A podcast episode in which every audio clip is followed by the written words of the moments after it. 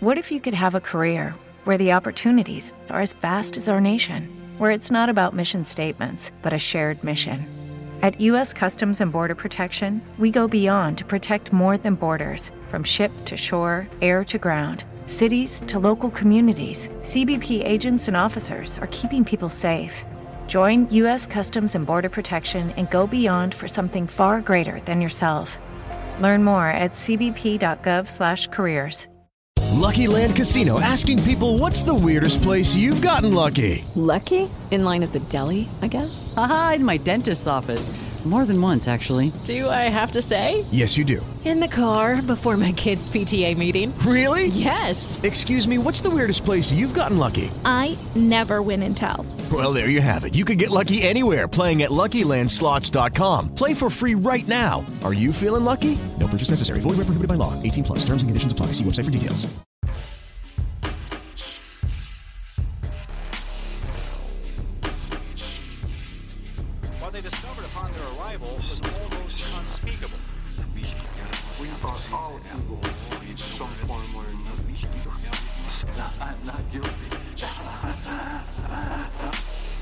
The won't bother you.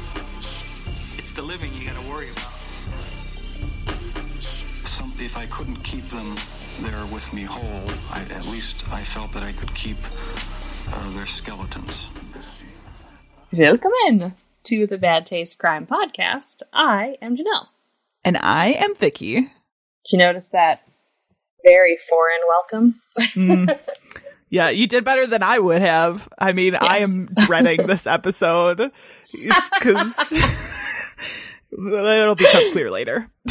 Yes. All will be revealed shortly. oh my god, the amount of foreign uh language in this is I like to test you, Vicky. girl i had so many um like i had to put in so pro tip for anybody who's Mhm. ever like writing podcast episodes or anything when i don't know something i put in a phonetic pronunciation Heck yes. That's a good that's a good thing to do. i had to do a lot of that Yes. and it was a lot of like google translate Exactly. Also referring to like how do I pronounce this word?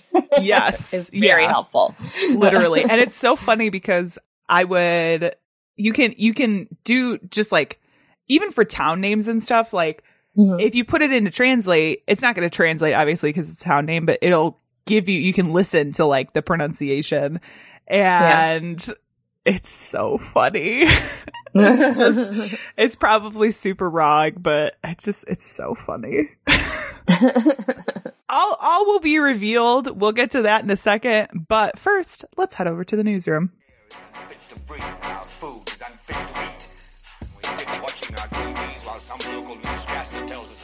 we had 15 homicides and 63 violent crimes, as if that's the way it's supposed to be. We know things are bad, worse than bad.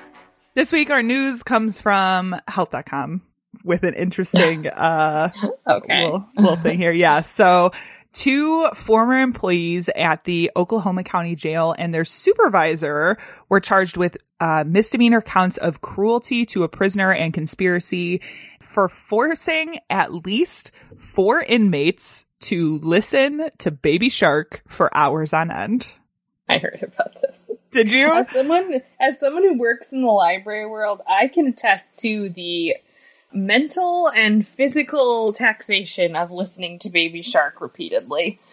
yes. Yeah. Um, and if you have kids or like nieces or nephews or grandkids, like Baby Shark, especially not so much anymore, not as much anymore, but there was like a period in time where Baby Shark was like, All the rage. uh, yeah, all that you heard all the time. All the baby rage. Yeah. So the inmates were made to stand with their hands secured to the wall while Baby Shark played on loop at loud volumes for hours and hours. And the courts seemed to be looking at this as an act of torture. Yeah. But this was really interesting. This is not entirely crime related, but I thought it was kind of interesting because this health article talks about earworms, which if Mhm, you mhm. aren't familiar with the term earworms, it's this idea that it's a song, like a really catchy song that keeps replaying in your head even after the song is finished. I'm sure we have a ton that that you could think of, but there was a study published in Psychology of Aesthetics, Creativity, and the Arts that talk about the similarities that earworms have in common, things like an upbeat tempo, pitch patterns that are similar to other popular songs, and big leaps in notes going up and down. But this is what I found interesting. So the study looked at some of the most popular earworms according to the 3,000 people the researchers surveyed. Okay. So I was curious if you had any thoughts on what they would be. And I'll tell you, there are nine of them. And Okay. Most of them are by more modern day artists, and three of them are by Lady Gaga, Okay. who is one of my personal favorites. Is not on the top nine, interestingly enough, but That's a good one. Um, that was for sure one. And you know, I don't listen to modern music, so this might be hard for me. I'll give you, we'll do three guesses. So Okay. Despacito is one, which I'm surprised is not on there because that is Yeah. an interesting one. Oh, modern music. What were the what were the hints again that you had said? I said most of them were modern. There are a couple, I, what you would consider classic rock. Three of them are by Lady Gaga, who's one of my personal favorite artists. oh, okay. Well, I'm forgetting the name of the song. The the dance. Um, no, it's called Just Dance, but it's not that one. Jesus Christ. okay. Yeah, Um, one more, one more uh, guess. Take a ride on my disco stick is always stuck in my brain. Bad romance. So yes, Bad Romance Okay. is on there. Bad Romance is actually number one. Oh, there we go. Disco Stick is a reference to Poker Face, which is also on there. That's Okay. number nine. So I'll tell you what they are. Number one is Bad Romance by Lady Gaga. Number two, Can't Get You Out of My Head by Kylie Minogue. I Mm, just okay. can't get you out of my Is, uh, head. I'm Blue Dabba D on there. no, that is not. Eiffel Come on, 65, guys. also a very Ma- good album. Mambo number five. Nope, Blue kidding. Bega is not the- on there. I'm gonna hit the '90s stuff. Also had that Thong album. song. Thong Song is not on there. That was, See, oh, you what is his name? all mixed up, guys. Sisqó. Oh my god. Sisqó. Yes, thank you. Okay, so silver hair. here's the top nine. Bad Romance by Lady Gaga. Can't Get You Out of My Head by Kylie Minogue.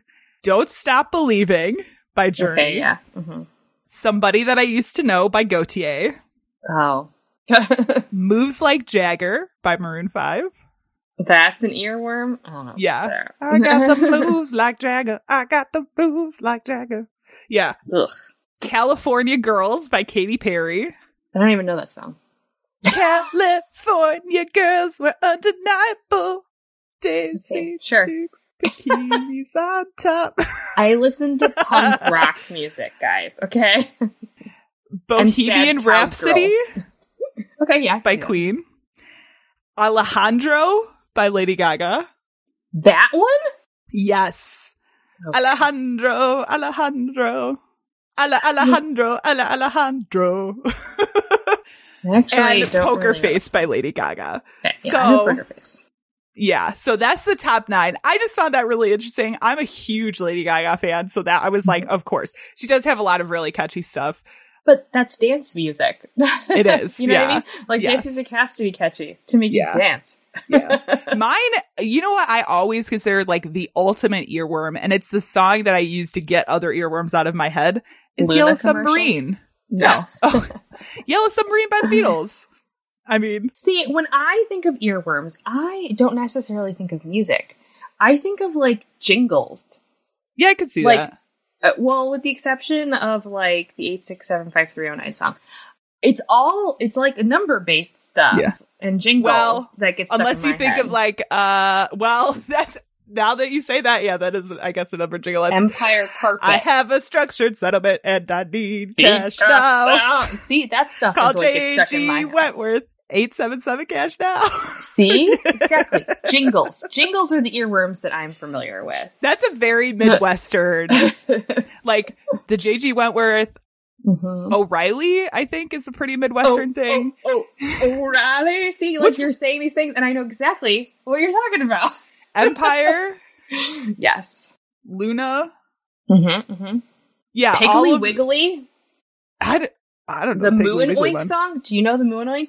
Uh-uh. M- m- m- Moo and Oink. That gets stuck in my head daily. No, I do know the Bob Rohrman, which is like a this is- car car dealership. Those so are earworms, okay? Those are things that you don't need to know, but Yeah. they're stuck in your head. Yeah, A song lyric or a melody, like that's the mm-hmm. purpose of it. A jingle should not be in there. we are farmers. Bum ba dum bum bum bum bum. See, yeah, see, I think we're we're gonna redo this list and give them what's really in Oh your God, yeah, right.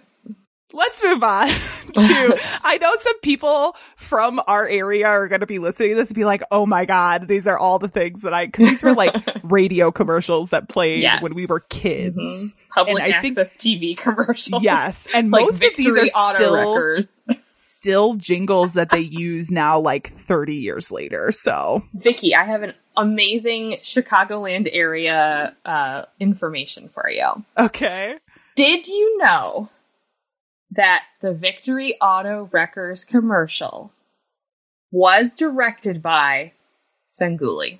no, I didn't know that, and I love Svengoolie. You can see on video right here. This is my autographed Svengoolie uh, Yes. picture right next to my little skeleton over here. Yes. I've met him twice. hmm That was like what I would watch in the evenings. You know, when I'm like, I don't want to go out. Yeah. just want to just want to watch Svengoolie and have some Zaba. Oh my God. All right, we got to move on, otherwise we're going to Anyway. be talking about this forever. um, so we're going to move on to Netflix and kill. This week we are talking about a new entry into the Manhunt series, which if you're unfamiliar, they did Manhunt the Unabomber. There was another Manhunt in between there that came out a couple months ago. I forget what it was for. But this week we are talking about Nail Bomber Manhunt. I haven't watched this one yet.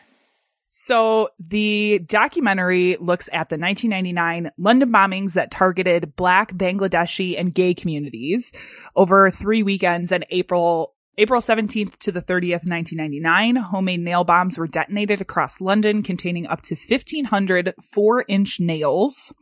In total, the bombs killed three people, one of which was pregnant, and injured 140 people, four of whom lost limbs.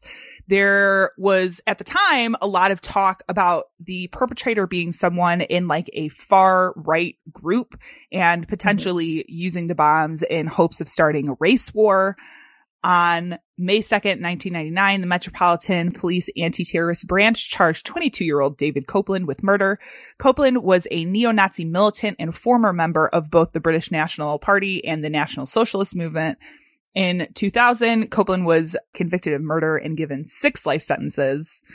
The, I always feel like the Manhunt series does a really good job of like digging into the particulars. They do a lot of interviewing of people who were there at the time and part of the investigation.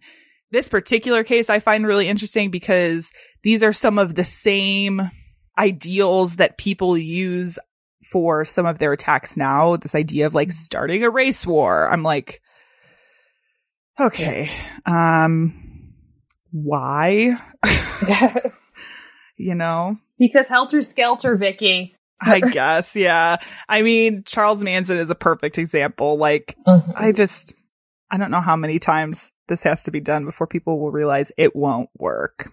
In the words of Gen Z, it's cheugy, okay? Oh my God. Race wars are Janelle. cheugy. Janelle. what?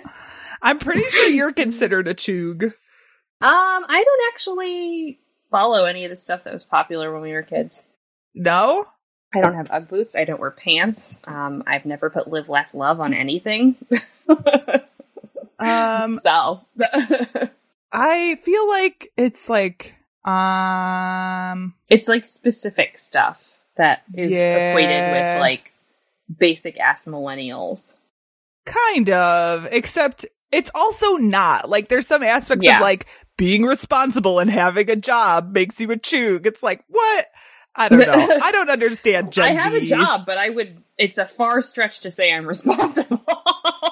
Yeah. I don't know. but we definitely know all those cheugs out there. We got a lot of cheug friends. Yeah. Yeah. Um, yeah, Anyway. I I agree. Live, laugh, love is cheugy, guys. It is, yeah.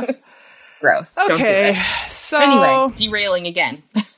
yeah. Um, this is that part of the show where we say content might not be appropriate for all listeners. There will be discussions of murder, sexual assault, and rape, and Blowing shit up. yeah, yeah. Mine So, is actually lighthearted. yours is gonna be lighthearted is- compared to mine for sure. that's possible. For It's also going to be very informational. Yeah. So, friends, are you ready to take a trip across the pond? And no, we're not going to England, but we're going to go over top of it. and we're to we're going to find ourselves in the land of the Danes and Mm. the Norwegians and the Finns and the Swedes. yes, yes. So we're doing we're doing some Danish, Dutch slash Dutch crimes. Um, because mine kind of goes all over the place, all of the Yeah. countries over there. This is one of those episodes that is really interesting on our end to to deal with because at least for me, like a lot of my research articles are in Danish. And so you're only hoping that Google Translate will do its job and like spit out the right words. hmm I think because mine's related to a, some stuff in America, uh, Mhm. I had a lot more things that were translated to English. But on the other side of that, like the countries that I mentioned, a lot of people have English as their second language right off the bat from birth. yeah. Yeah. So they do a lot better than we do. I am going to be covering the Great Nordic Biker Wars, aka the Second Biker War, because obviously motorcycles. Um, right. So, from January 1994 to September 1997, the countries of Denmark, Norway, Finland, and Sweden were entrenched in a bloody bomb filled battle between the Hells Angels and the Bandidos Motorcycle Club. Now, this is a rivalry that Really? is as old as time. I guess I didn't realize that the larger biker gangs in the US would really be involved with like bikers from other countries. Oh, yes. They Interesting. So there was a period of time in the 60s and 70s where bikers were starting to acquire smaller other gang groups that had lesser members. Mhm. Um, so they would basically like buy up these smaller biker gangs and bring them into the fold. And in the late 80s, early 90s, this was like a big to do expansion. okay. So this was kind of like, for some reason, these particular countries were like the last frontier of having, you know, offshoots from the Hells Angels and the Bandidos. So the conflict, by many, many, many before it, came out of territory disputes and controlling organized crime rackets in Europe. So the 80s and 90s were filled with these turf wars in the US, which spilled over into Europe in the late 90s. And once the US started cracking down on clubs, all of the business was done pretty much outside of the United States. Conflict would kill 11 people. There would be 74 attempted murders and 96 wounded. Oh my goodness. So Wow. buckle up Yeah. or not buckle up because we're going to be on motorcycles. Put your helmet on. Yes. But also, like, if you wear a helmet, that's like cheugy for for biker. oh my culture. god, enough. I I am banning the word cheugy from this podcast. It sounds so like official ban. it feels so weird coming out of your mouth. It's fun to say. It's not. I follow someone on Instagram who is a little bit older than we are, and they're an actor, and and they have been doing a lot of, of videos pertaining to that. So it's like Ugh, God. in my brain right now because it's so fucking hilarious. Anyway, in Europe, biker culture started to root in the 60s and 70s, with most of the influence coming from British rocker culture. The police still to this day have the term rockers in reference to Danish biker culture, which, if you know anything about biker culture, it's kind of hilarious. Yeah. By the 70s, US bike culture began to take over with the image of the Hells Angels outlaw style being the predominant force. Um, Mhm. However, it wasn't until the 90s when the biker gang lifestyle started to kind of be splashed across the newspaper and in headlines because there was turf wars that were spilling blood in all of the streets. This is because gangs started to turn more into illegal business ventures instead of the usual rowdy group hangs. A lot of these ventures included mostly drug selling or drug running, uh, prostitution rings, larceny, and arms deals. So, Pretty standard fare. yes, very standard. The first Hells Angels chapter in Scandinavia was founded in Denmark on December 30th, 1980, when the Unionen MC from Copenhagen, uh, which was a union of four local bike clubs that dated from the 1970s, was patched over. Now, you're probably like, the fuck's patched over me? Patched over refers to when your club patch is replaced with the new club that you have become affiliated with. So you were a union in, now you're going to be a Hells Angel. So they're going to cut off that Unionen patch and they're going to put a Hells Angel patch in its place. Makes sense. Yes. Now, patches are the symbol of the clubs. And if you're a full fledged member, you've got the whole full patch. It's kind I, it's akin to like earning stripes if you're in the army or whatever. You get all these little things to put on your jacket. Right, now, right. if you're not quite a member, then you're a prospect. So you'll get a patch that says prospect. You don't get to wear the logo. Most of the time, you don't get to wear the colors just yet until you've earned your place, mm-hmm. which usually has to do with you committing some sort of crime. Right. Um, now, by 1992, the club had expanded into Norway and then on to Sweden by 1993. The Bandidos were established in Europe via a chapter in Marseille, France in the fall of 1989. By the 90s, they were looking to expand and had decided to take over a club in Denmark, which were the Undertakers. Because this was an already established club in a territory that also had Hells Angels, they had to be very diplomatic about this. So they had to like basically ask permission if they could have a club in the same area. So the Hells Angels sanctioned the Bandidos takeover of the Undertakers on the condition that they confine themselves to only having two chapters around there. But there was such a surge of membership that they actually out had outgrown the two chapters that were originally established. And so they started to expand beyond the agreement that they had committed to. Uh oh. There was a small club called the Morbids at this time that had less than 10 members, and they refused to become part of the Hells Angels. The Hells Angels were trying to like take over their territory basically and bring them into the fold. Great name, by the way. Yes. this is said to be one of the major reasons that the war started off to begin with. The second one being drugs and guns. Okay. Both clubs at this time were dealing in drugs, mostly amphetamines, cocaine, hashish, and MDMA, and of course arms. Guns were a major part of the deal. Sure. So I'm going to go through like a quick timeline to kind of show you all of the things that were happening because it is like rapid fire, like boom, boom, boom, boom, boom, things are happening. Okay. January 26, 1994, Helsborg, Sweden, a shooting at the Morbids MC Club, MC Clubhouse happens.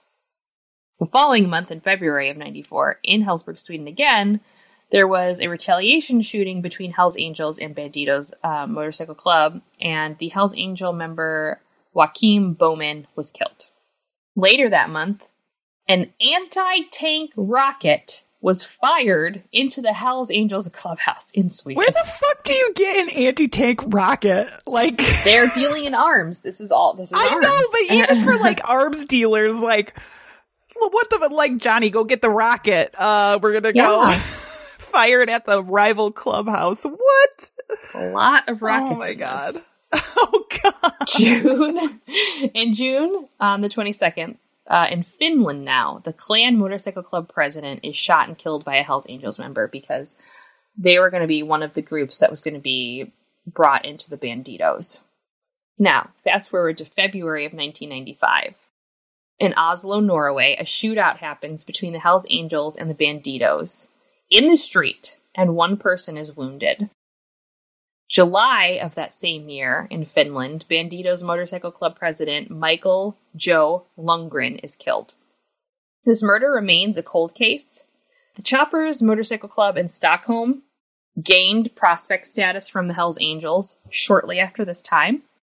So it is Oh. leads to the conclusion that perhaps that motorcycle club murdered them so that they could become part of, you know, yeah, the. Hells Angels. Yeah. in July, later July that year, uh, the Bandidos Motorcycle Club, in retaliation, fire an anti tank rocket at the Hells Angels Prospect Clubhouse in Helsinki. Then, a few days later, They fire an anti tank rocket at the Prospect House in Hellsberg, Sweden. Oh my god, you are not kidding. There's a lot of rockets in this. So Kai Tapio Blom and Antti Tuono Tapani were the members of the Bandidos Motorcycle Club found responsible for the July 95 anti-tank rocket launch attacks. Kai received six years in prison for this, and Antti received four years in prison. And that's all you get for apparently launching a rocket at someone. Good to know. In December, on fucking Christmas in 1995, Bandidos Motorcycle Club beat two Hells Angels members in a nightclub in Copenhagen, Denmark. Also, why are their clubs open on Christmas? Anyway. I mean, what else are you gonna do? Spend Right? it with family? Pff, Ew. In January of 1996, Screwdriver's MC Clubhouse in Hamar, Norway, is attacked by a bombing. They were said to, um, I think they were going to be part of the Hells Angels, is who was getting, they were going to patch in. Later that month, Hells Angels Oslo, Norway Clubhouse was attacked by a bomb. And then, on the 26th of January, seven shots were fired at a car carrying several outlaw members outside the Customizers Clubhouse in Alnbru, Oslo, leaving an outlaw wounded, and 13 people associated with the Customizers were charged in this case. This is almost like like one thing a week happening. Yes, Sometimes it really is. just days apart too. Like Mhm. this is Very retaliatory. yeah. In February, in Helsinki, a bar owned by the Hells Angels was bombed. March in 96, Hells Angels MC attacked the Bandidos MC Helsinki clubhouse. Bandidos president Jarkko Kokko later dies from the gunshot wound, and another member is wounded. Ika Junkoken and Jussi Penitinen were the Hells Angels that were found responsible for the clubhouse murders. They were prospects, so that was probably part of their initiation was to kill these guys. Ika received 12 and a half years in prison, and Jussi received six. Oh my god. In March of 96, multiple Bandidos members are attacked and wounded at the Fornebu airport in Oslo, Norway. On the same day, a group of Bandidos were returning from Helsinki and were shot at the Kastrup airport in Denmark. One Bandidos member, Uffe Larsen, died, and three others were wounded. So they were on these runs, potentially to get arms, and the Bandidos that were at the airport were saw like seen by one Hell's Angel member, and they made a phone call and said there these guys are at the airport, Oh my and god. so they were able to basically ambush them. yeah. So in April and then also again in May, Hell's Angels MC Clubhouse in Hellsberg, Sweden and South Denmark are attacked. The clubhouse of the Hells Angels Prospect Club Avengers in Alberg, Denmark was also attacked. So all these places are getting fucking bombed, like one after the other. Boom, boom, boom. Wow. In July of 96, Bandidos members and previously in the mid 80s co founder. Okay, so this is where it's going to get a little crazy. So he was a Bandidos member, and before he was that, he was part of this outlaw motorcycle club called the White Trash MC. His name is Jan Hro Jensen, and the, his nickname was The Face. He was riding with the Swedish Bandidos president Michael Lecre Olsen, and he was shot. But it is thought that the Bandidos president was the actual target. Uh, okay.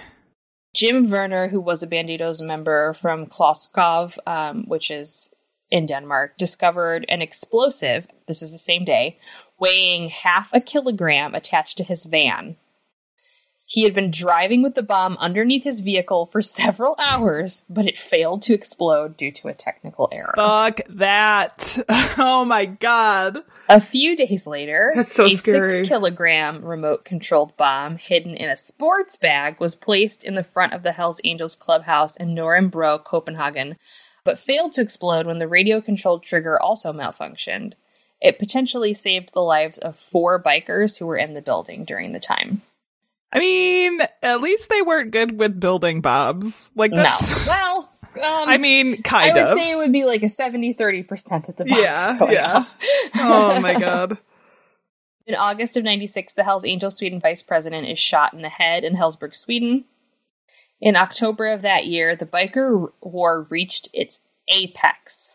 On the 6th of October, when the Copenhagen Hells Angels chapter had their annual Viking party. They held it at a club in Nuremberg, and it was attended by 150 people. It was attacked with a rocket propelled grenade. The missile exploded after penetrating the building's concrete wall, killing two people uh, Hells Angel prospect Louis Lindy Nilsson and Jan Krohn, who was actually a single mother from the local area who had accepted an invitation to the event. Oh my god. So she was just there for a fucking barbecue.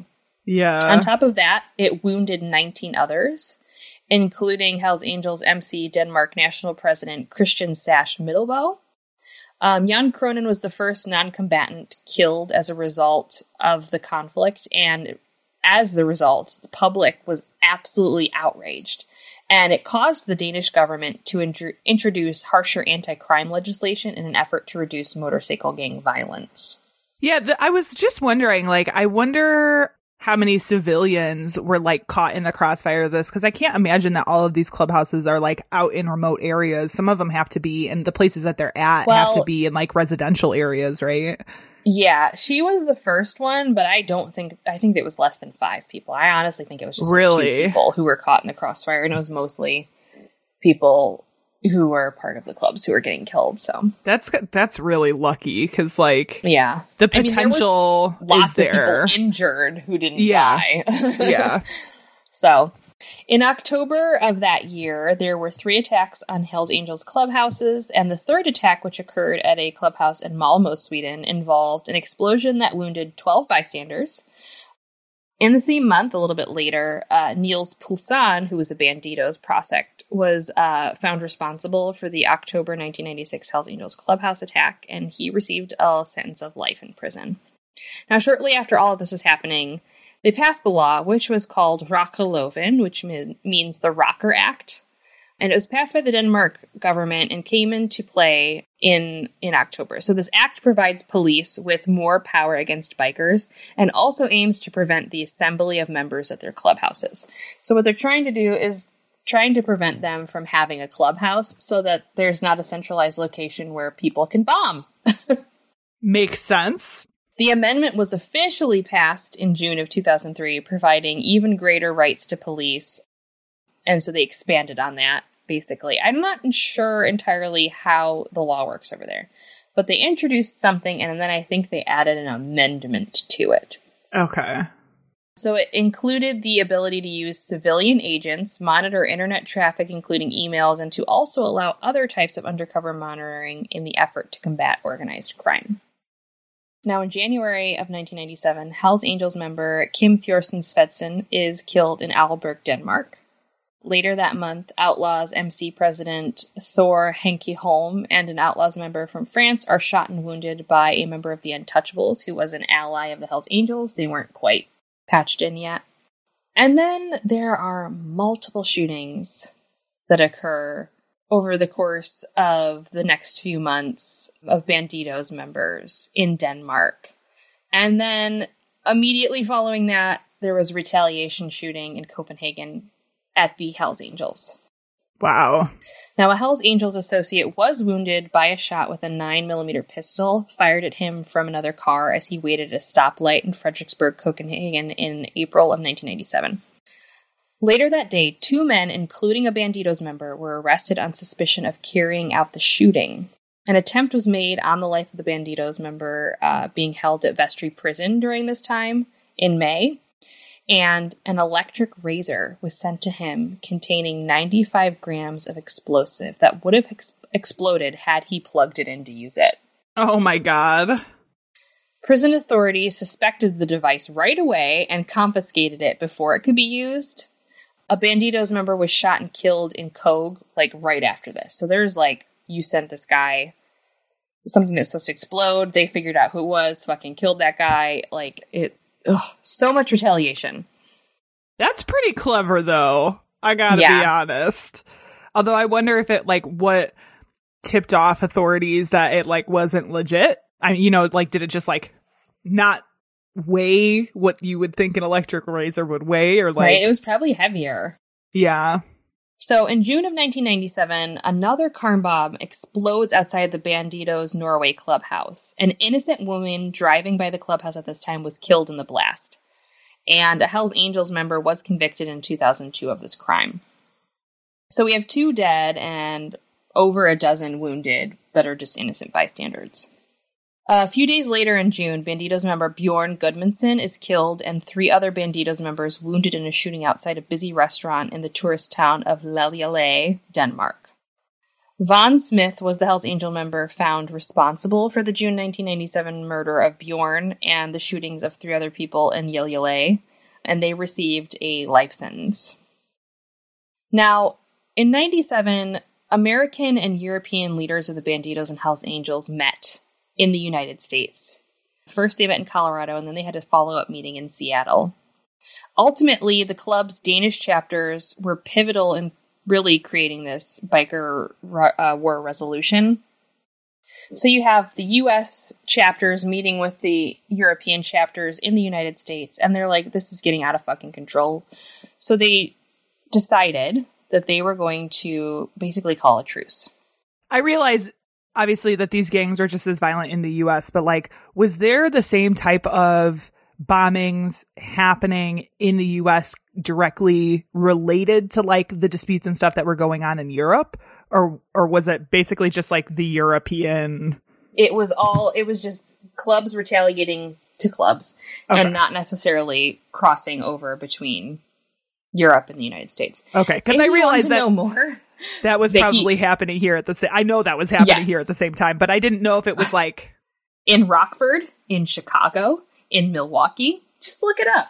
Um, while we were children, this is happening. Oh yeah, hours I away. took when I was in college, I took a it was really interesting. I was taking a sociology class and the first half of it was like regular sociology and the second half was the sociology of biker gangs and the woman who was teaching the class had actually inserted herself as a member of the Hells Angels for quite a few years researching mm-hmm. the sociology of the group. So it was like this is one of these things that like from a long time ago has always kind of interest me. I think because also there's this these links between specifically the Hells Angels and the drug culture of the 60s.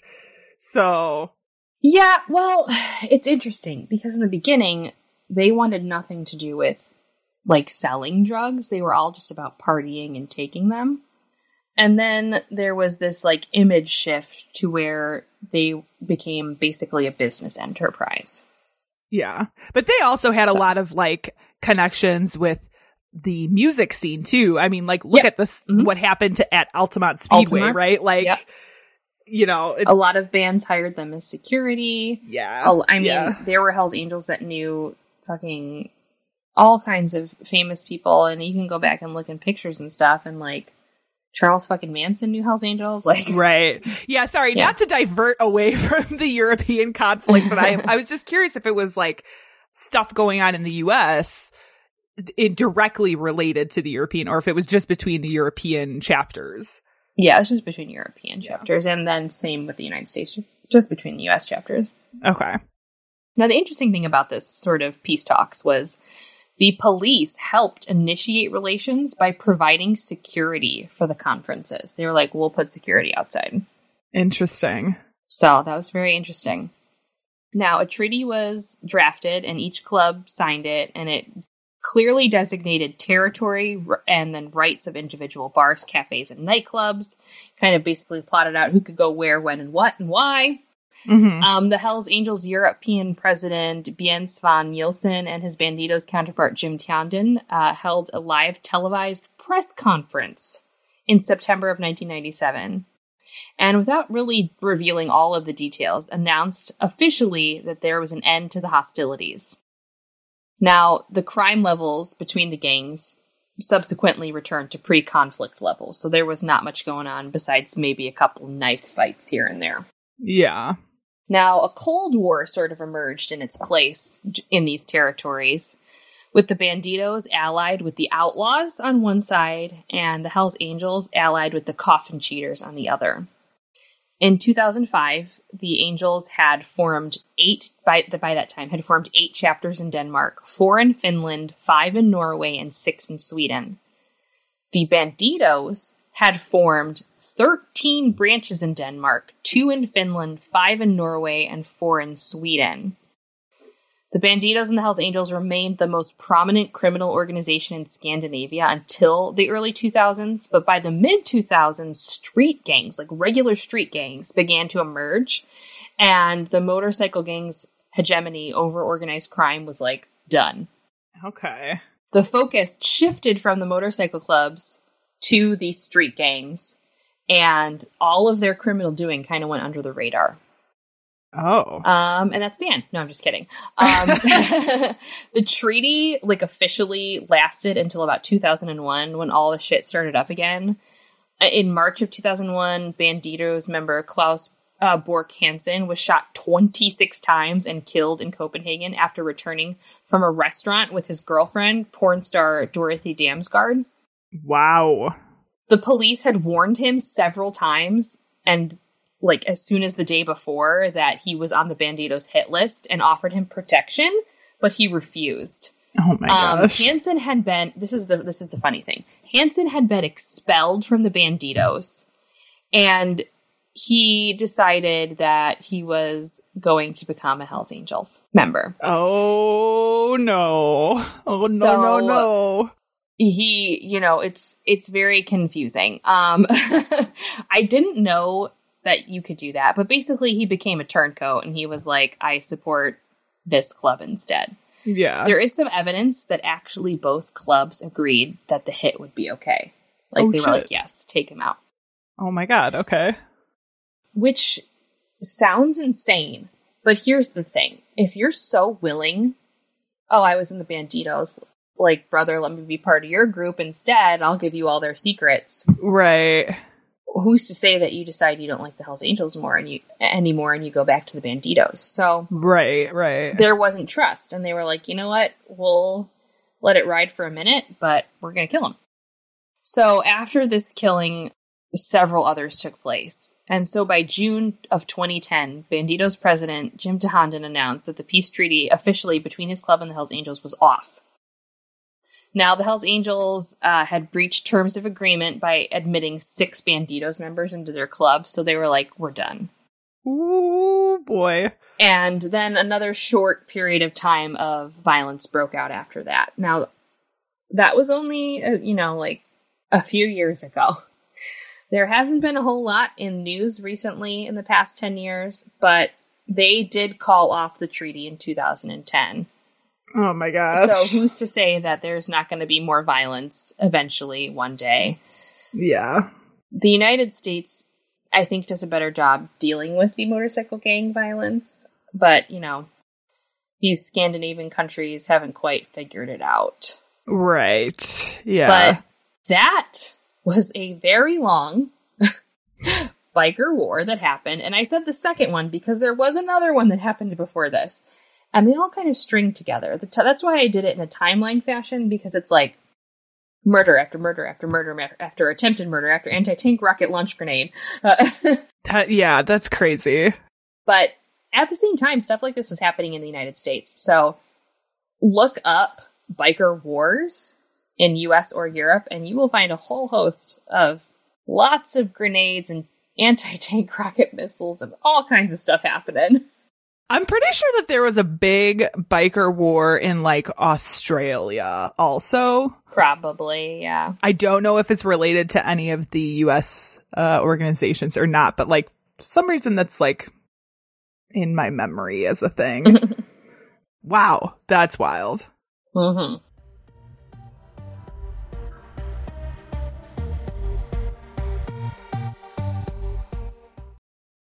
Lucky Land Casino asking people what's the weirdest place you've gotten lucky? Lucky? In line at the deli, I guess? Aha, in my dentist's office. More than once, actually. Do I have to say? Yes, you do. In the car before my kids' PTA meeting. Really? Yes. Excuse me, what's the weirdest place you've gotten lucky? I never win and tell. Well, there you have it. You can get lucky anywhere playing at LuckyLandSlots.com. Play for free right now. Are you feeling lucky? No purchase necessary. Void where prohibited by law. 18 plus. Terms and conditions apply. See website for details.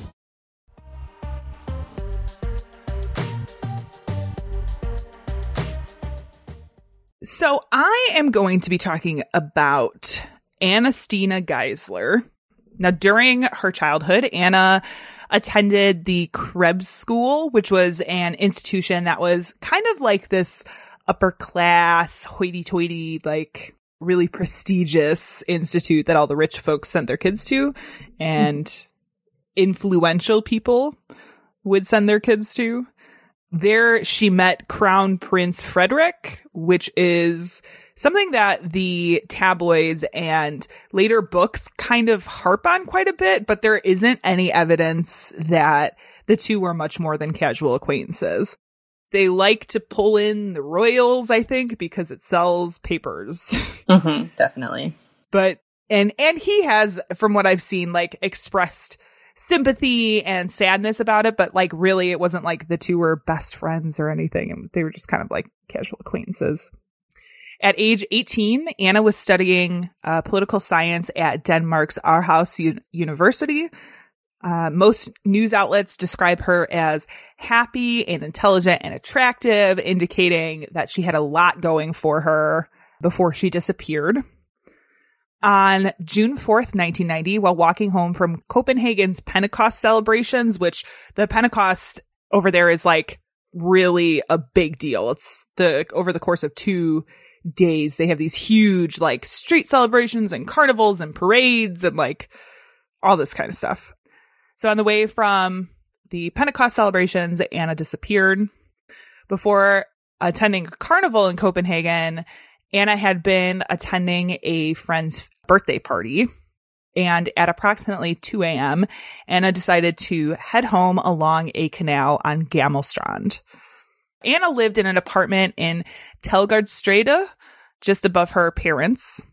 They had worked out a system where when she came home, she would like slip a note under their door to just say she had gotten home safely the evening before. But when her parents awoke in the morning, the normal note was missing. Her parents waited an additional day before calling around to like their friends and family because there was a family, it was like a family picnic the next day that she didn't show up to. So they were like, where the fuck is she? Started calling around to see if anybody had heard from her. Then, after a chef entered the basement of the building that was regularly used as a changing room, it was there that Anna's body was discovered. Now, this is from an article on Medium by Michael East. Quote, the body was fully clothed, wearing the same cognac colored leather coat, short skirt, yellow stockings, and burgundy colored shoes as the previous evening. She had her hands tied behind her back with a black cord, the rope also looping around her neck and connected to a door handle. If she had mm-hmm. moved, she would have been strangled. Her face and neck also featured several incisions made with either a uh, knife or shards of glass. The two two dish rags were stuffed in her mouth. On her arm, what appeared to be the letter PK had been cut into the skin. A pack of condoms laid under the woman, and bone wax had been poured all over the body. Despite Bone the presence, yeah, I'll tell you about bone wax in a minute. Okay. Despite the presence of condoms, no evidence of rape or sexual assault was found. End quote. So bone wax, because I had to look into this as well, and I'm sure my medical friends will correct me if I get this totally wrong, but bone wax is used or was used to stop bleeding from the bone during medical procedures. So if you have to like cut into the bone, it's used as like a clotting agent. Okay. I don't know if it's still used today or if that's like an like a old school method, but you just like melt it and use it to clot. Forensic scientists would later conclude that the cause of death was from the dish rags pressing the tongue down and then covering Anna's air supply. Now, initially, investigations led authorities to believe that Anna had been surprised by her attacker and dragged down into the into the basement. It didn't appear that the attack was pre-planned, rather improvised after they were down in the basement. Most of the like rope and the other instruments that were found in the basement, in- including, um, I think the bone wax were found in the basement rather than brought from outside to be used in, in the basement. Hmm. The police were stumped by the use of the bone wax on the body, theorizing that it could be part of a ritual killing when combined with the carving of the letters on Anna's arm. That was just like their working theory at the time. There were some other theories that said the wax was used to, in an attempt to erase forensic material from the scene. I don't know how well it would have gotten rid of stuff or if it just like hides it temporarily and the wax holds on to forensic material. Mhm. But again, this was like the early 90s. So some of that forensic material that would have been on the wax, I don't know that they would have been able to get access to it if it was there. Hmm. The investigation, and this is one of these things that I always struggle on whether or not to mention, but I chose to mention it here because it is sort of important invest to the investigation. But the investigation by the authorities would reveal that Anastina had a very eventful secret private life. She would v- frequent various cafes and bars where she would engage in intellectual conversation as well as various relationships with older men. Now, like I said, I sometimes struggle with whether to include this or not, but the police were looking at these men that she was having relations or affairs with Mhm. as their suspect pool. So kind of worth including here.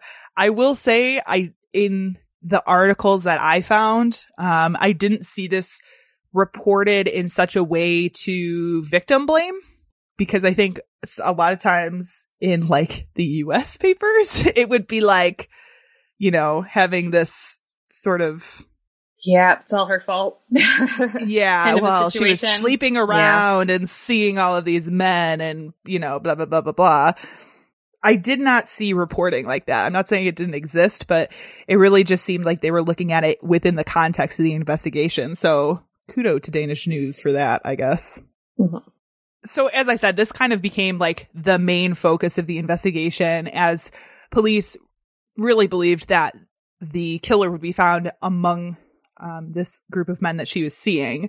The first was a 40 year old journalist with whom Anna was having an affair. Um, police brought him in for questioning, and while he did not deny the affair, he was able to provide an alibi for the night in question.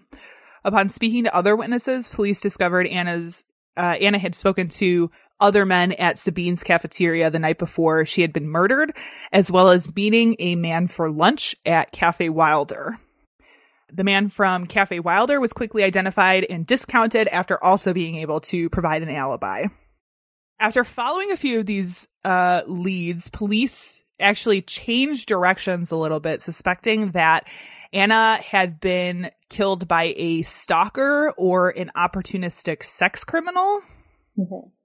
Uh, this is where it becomes interesting and a little conspiracy theory ish.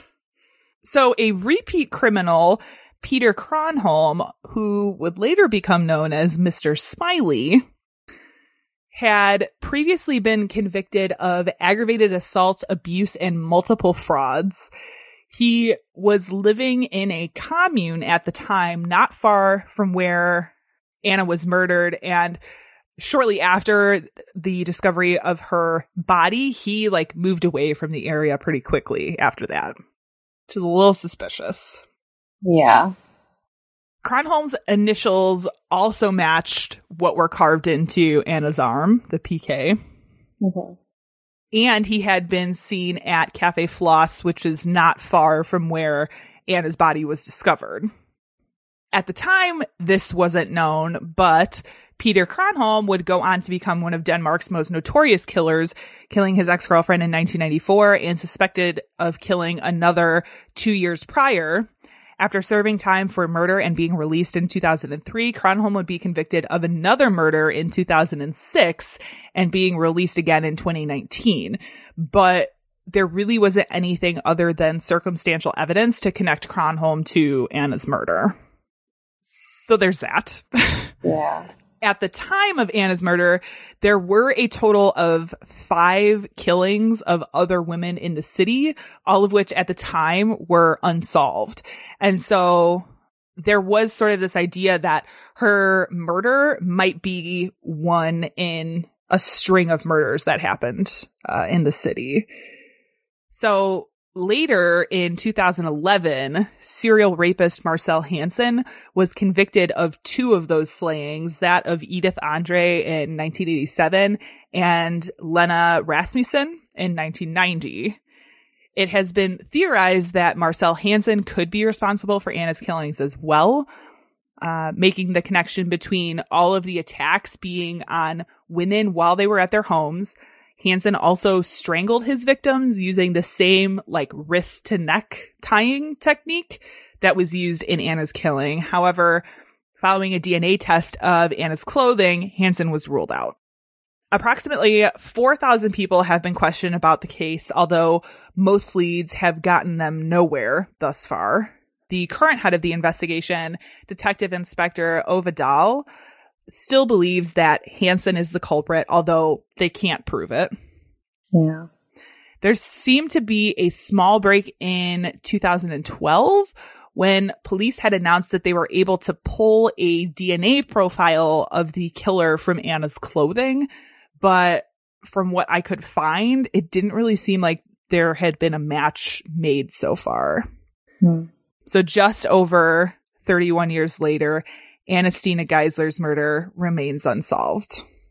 And that's it. That's all I got for you. Huh. Yeah, it would sound like it would be that that guy. I mean, the initials match and stuff, but also like, why are you carving your initials into somebody? I It's like a dead sure. giveaway if that's the case. Yeah, and I wonder because in the early 90s, remember, we had a lot of the satanic panic happening. Yeah. I think that had an influence on some of the crimes that were committed at the time. Like, if I do these things that make it look like a like a ritualistic killing, then people are just going to assume that it's part of this satanic movement. Yeah. So I could see that being a thing, but like, let's be real. A lot of killers are like power hungry and egotistical sociopaths. Um, Yeah. So it's like, here, look what I did type of a thing, Mm-hmm. Yeah. you know? Very, very Bummer. sad. I know. After having Ending fun with the biker wars, yeah, I had to end on a bummer. Before you decide to travel over to Europe, um, maybe listen to this podcast. Murder. Do you have anything to say on why you should not die according to the law? Mysteries. A dreadful accident has happened at Flannan's. The three keepers, Ducat, Marshall, and the occasional have disappeared from the island. Join us at the Hidden Staircase podcast, where every two weeks I will bring you stories and cases you've probably never heard. You can find us on iTunes and wherever you get your podcasts. Don't forget to lock your doors and hold tight to your flashlight.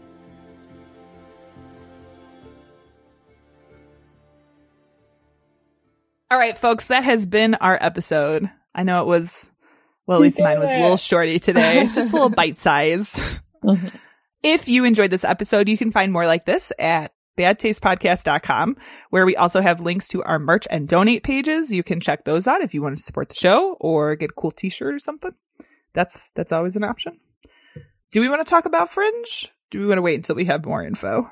You know, just keep just keep checking stuff. Like I said, it might Yeah. change at the last minute. So we're gonna be in Fringe in some capacity in September. Yeah, and we will any updates that we have we'll post to our social media as soon as we hear something because we are just as anxious to get in and do some more shows this year as you guys are. Now that we Mhm. are vaxxed and ready to go, baby. vaxxed and the max. Mm. Hmm. Um. you got anything else before we finish up, Janelle? No, you know, we're just hanging out, doing the thing, waiting on Fringe. Waiting on Fringe. Enjoy your summer, but be safe and Yes. thoughtful. Mm-hmm. I would say. uh, but on that note, our sound and editing is by Tiff Fullman. Our music is by Jason Zakshevsky, the Enigma. This has been the Bad Taste Crime Podcast. We will see you in two weeks. Uh, goodbye. I don't know how to say goodbye in Danish. Otherwise, I I would. just know German, Auf Wiedersehen, you know? Ah, Auf Wiedersehen. Auf Wiedersehen. young women and left their bodies on the hillsides along the highway.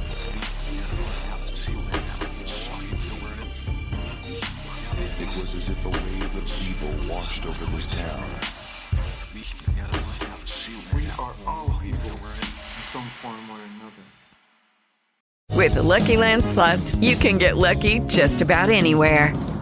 This is your captain speaking. Uh, we've got clear runway and the weather's fine, but we're just going to circle up here a while and uh, get lucky.